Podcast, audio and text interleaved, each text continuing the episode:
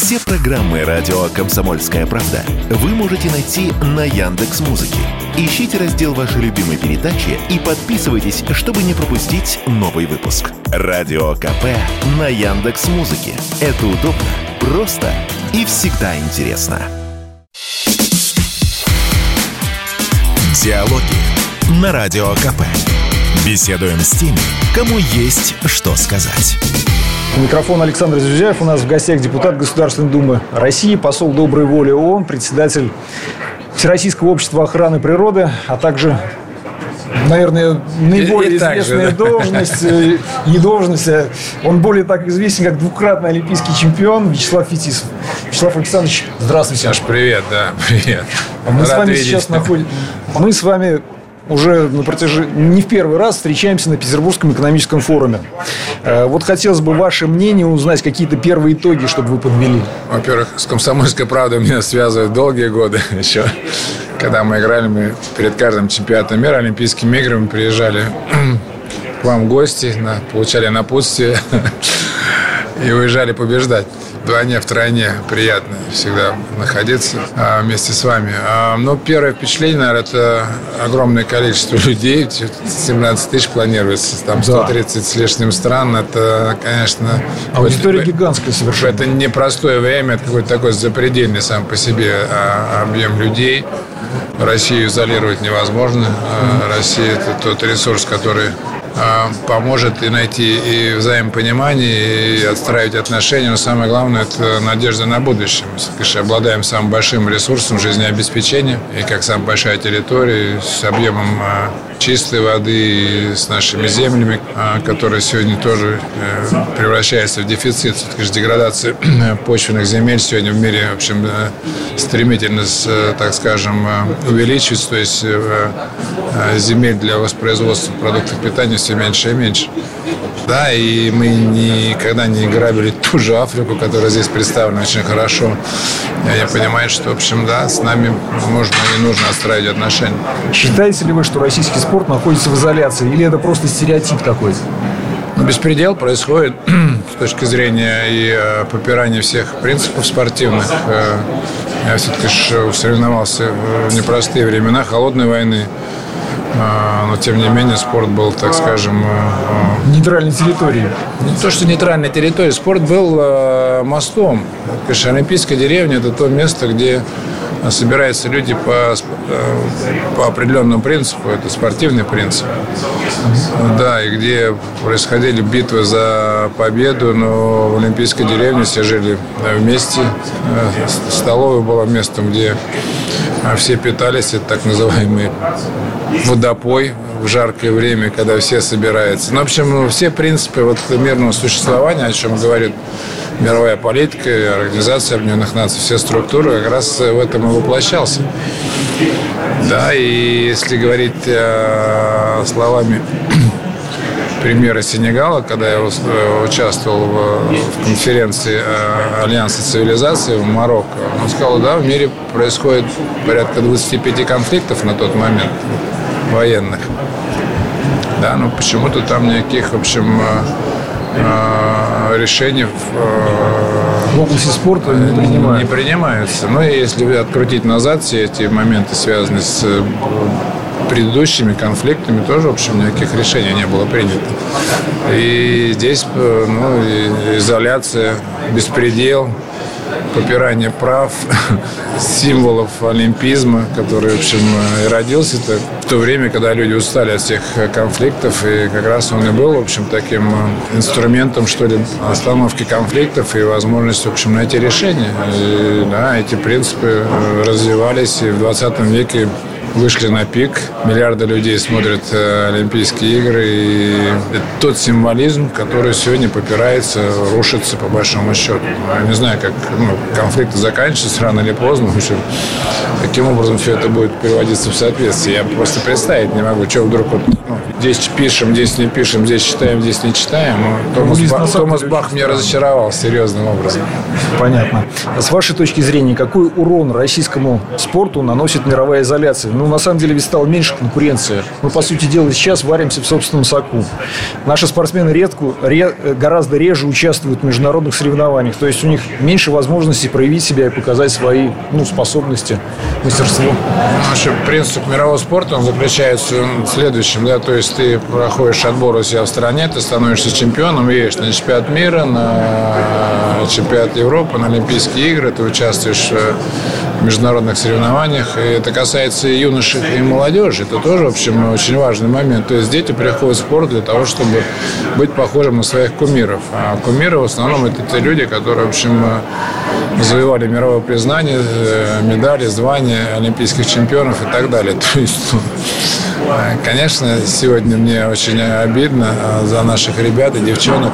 Ну, я бы не опускал руки в плане там а, государственного управления спортом. А сегодня обратил внимание на улучшение инфраструктуры, на проведение внутренних соревнований, на создание школьного спорта. Очень важно сегодня не формально, а именно школьный спорт с инфраструктурой, с инвентарем, с системой соревнований, студенческий спорт. То есть э, оснастить все наши высшие учебные заведения э, базами реальными, теми, которые существуют в мире, там, где есть и плавательные бассейны, и стадионы, и катки, и тренажерный зал, и, и что только там нет, и гребные каналы. То есть э, мы как раз и можем сейчас в это время обратиться вовнутрь и заложить ту базу, которая позволит нам ну, за счет охвата, так скажем, за счет создания внутренней конкуренции, в общем, не терять уровень, заложив серьезную базу на будущее, да, мы сумеем, так скажем, легко и победоносно вернуться обратно. А как вы относитесь к тому, что некоторые спортсмены э, меняют спортивное гражданство, и россияне начинают выступать за другие страны? Ну, мне это не совсем понятная сама по себе э, история. Хотя э, она давно, в общем, существует в нашей стране. Но я знаю, что там, где большая конкуренция, э, то есть понимаешь, что определенное количество спортсменов может попасть, а ты, в общем, чуть-чуть уступаешь, то в этом, может быть, и был смысл там поменять гражданство, попробовать э, а, побороться за свою мечту. Как бы она существовала в нашей стране и до того, до сегодняшнего дня. Вот, но в этой ситуации, ну, не знаю, здесь, опять же, наверное, обвинять э, не совсем правильно, особенно э, понимая, что век спорта короткий. А, я так, э, ну, не занимаюсь этим сейчас, так скажем, плотно, но понимаю, что где-то, может быть, из э, э, разрешения наших спортивных федерациях тоже происходит. Так что, ну, точно я всегда говорил во времена этого нашего участия в Олимпийских играх без флага, без гимна, в нейтральном статусе, как бы говорил, что ну, как бы спортсмены здесь не виноваты, скорее всего, наверное, руководители наши, что довели до такой ситуации, да, но поддерживал тех, кто принимал решение выступать. И в итоге, в общем, мы все оказались правы, ребята возвращались с нейтральным, так скажем, статусом, нашими героями, кумирами для мальчишек и девчонок. Мы все понимали, что это наши спортсмены. Сегодня немного ситуация меняется, поэтому, да, это такое, в общем, непростое время для принятия решений именно в пользу того, что там сегодня происходит. Когда вы профессионально занимались хоккеем, западный лагерь, насколько я понимаю, не пытался отменить Советский Союз. Наши сборные принимали участие во всех мировых чемпионатах. Что изменилось сейчас? Почему на нас так резко и сильно ополчились в данной ситуации? Страна другая была.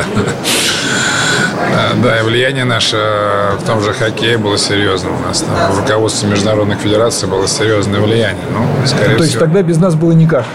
Ну, никак. Э, и это был, э, слушайте, это э, тот формат, который дал вообще развитие современного хоккея. Давайте не будем, так скажем, преуничижать наши все эти достижения. Да, мы играли против канадских профессионалов. Вся моя карьера с этим связана. Мы на их площадке обыгрывали. То есть мы понимаем, что хоккей, который сегодня мы видим в мире, он как раз и был заложен, так скажем, советской системы. Поэтому без нашего хоккея, того хоккея, который мы видели, в то время было ну, невозможно было представить. А, ну, где-то, может быть, и наше упущение, что мы сегодня не имеем влияния на руководителей Федерации международных. Хотя избрали этого дядю здесь, в Санкт-Петербурге, с помпой, потратив кучу денег, а оказалось, что не того, э, а не тот выбрался, а того, кого хотели, в общем, не прошел. Ну, опять же, а, а, если мы зададимся темой создания равных возможностей для клубов нашей лиги профессиональной, то мы за это время сумеем поднять уровень хоккея на до того, чтобы не думать о том, что при возвращении мы будем кому-то уступать. Не за счет конкуренции, спортивного принципа, равных возможностей э, сумеем э, уровень поддерживать. Ну, а наши пацаны, которые играют сейчас в национальной хоккейной лиге, настоящие а, настоящие там а, мегапрофессионалы, а, кумиры, герои и очень хорошие хоккеисты. Поэтому я как бы больше обратил внимание на детский хоккей. Он стал сегодня недоступен для многих семей, поэтому да, государству надо заботиться об экипировке, которая была бы доступна, тренерских кадрах, которые должны, в общем, э, получать достойную зарплату, ну и много чего. Поэтому есть чем заниматься. Я не думаю, что э, участие в этом бесполезном чемпионате мира, который проходил недавно, насколько я слышал, я даже ни одного момента не видел, не хотел, считал, что это предательство показывать в стране чемпионат мира, от которых нас выгнали, еще обсуждать его так скажем, игры игроков. Это, я считаю, предательство, по большому счету. Но а так есть что делать. В гостях у нас двукратный олимпийский чемпион, посол доброй воли ООН, председатель Всероссийского общества охраны природы Вячеслав Фетисов. Диалоги на Радио КП. Беседуем с теми, кому есть что сказать. Гостях у нас двукратный олимпийский чемпион, посол доброй воли ООН, председатель Всероссийского общества охраны природы Вячеслав Фетисов. Вы только что, на самом деле, упоминали о своей немаленькой карьере на Западе. Вы там, на самом деле, очень много поиграли. Нашим э, слушателям, особенно молодым, напомню, что в 89 году вы уехали в США, до 94 -го года играли за Нью-Джерси Девилс, в 94-98 годах за Детройт Ред Уинкс вопрос в чем заключается у меня, да? Э, что хорошего вы увидели и что плохого в Штатах? И вообще, как обычные американцы относятся к русским? Ну, еще раз, я приехал в э, еще холодная война. Э, да, так на полях мировых активно происходило.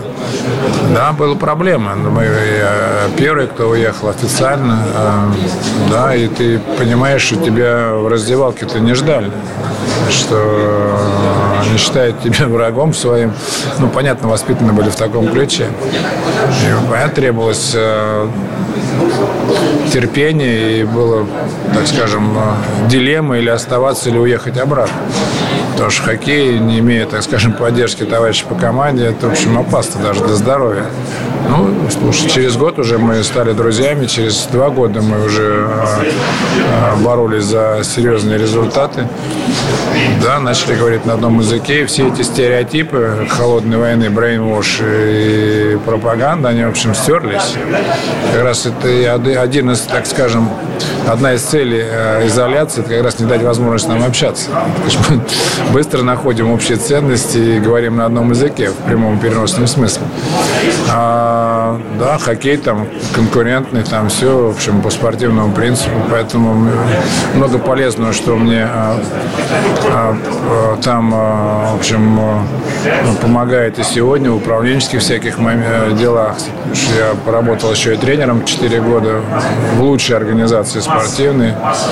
Так мне легко, в общем, все это было потом переходить на работу там федеральным министром, э, руководить системой. То есть, э, мне кажется, все, что связано с спортом, с хоккеем, э, в том мире, в котором я оказался, он очень хорошо может сегодня у нас здесь, так скажем, культивироваться. Это еще раз спортивный принцип, это, это подготовка юных хоккеистов, это никакой предвзятости в судействе, ну и много чего. То есть мне, в общем, те годы много чего дали. Э, самое главное, что это фантастическая конкуренция, где ты понимаешь, что э, а в любой момент тебя могут заменить. Это, конечно, такой достаточно... Я играл до 40 лет.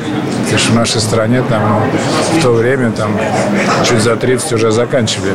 Не сами ребята, а просто да, а, убирали из команды, э, и ты оставался сам с собой. Так что, а, ну и сейчас мы еще раз доказательство тому, что и тот же Саша Овечкин, сегодня символ национальной хоккейной лиги и много других ребят.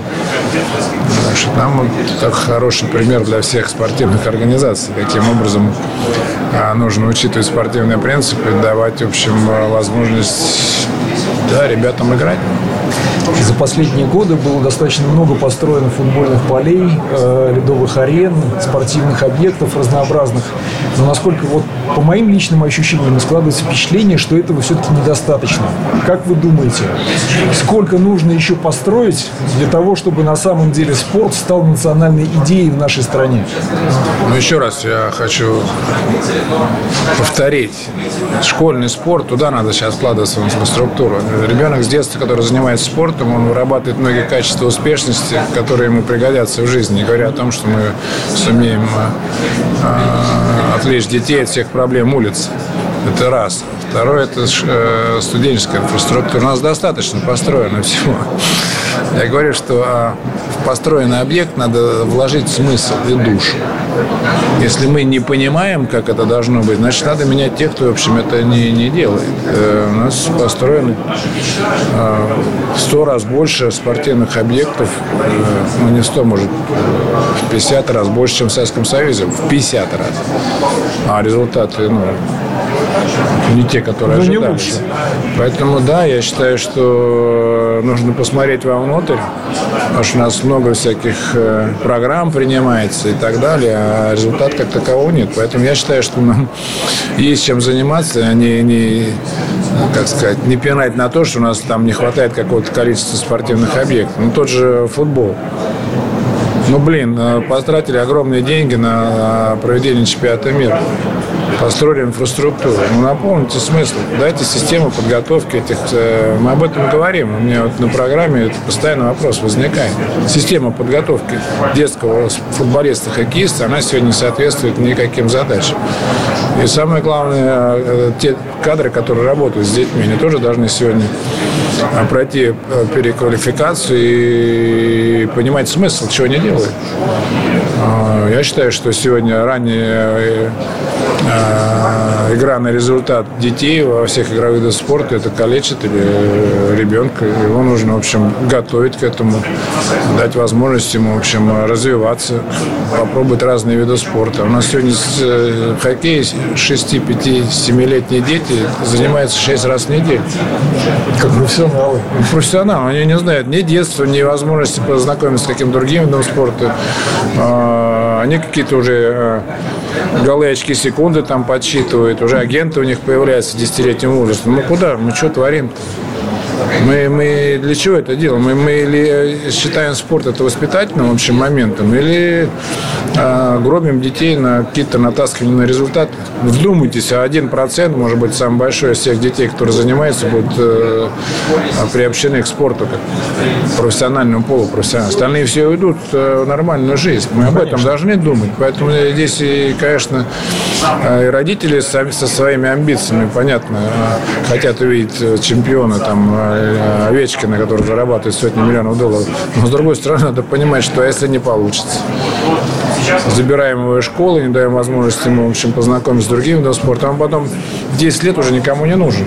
Кем он будет без спорта? Мне, мне тут пример привожу. Один товарищ звонит, говорит, слушай, у меня там внука выгнали из одной команды, не буду называть какой.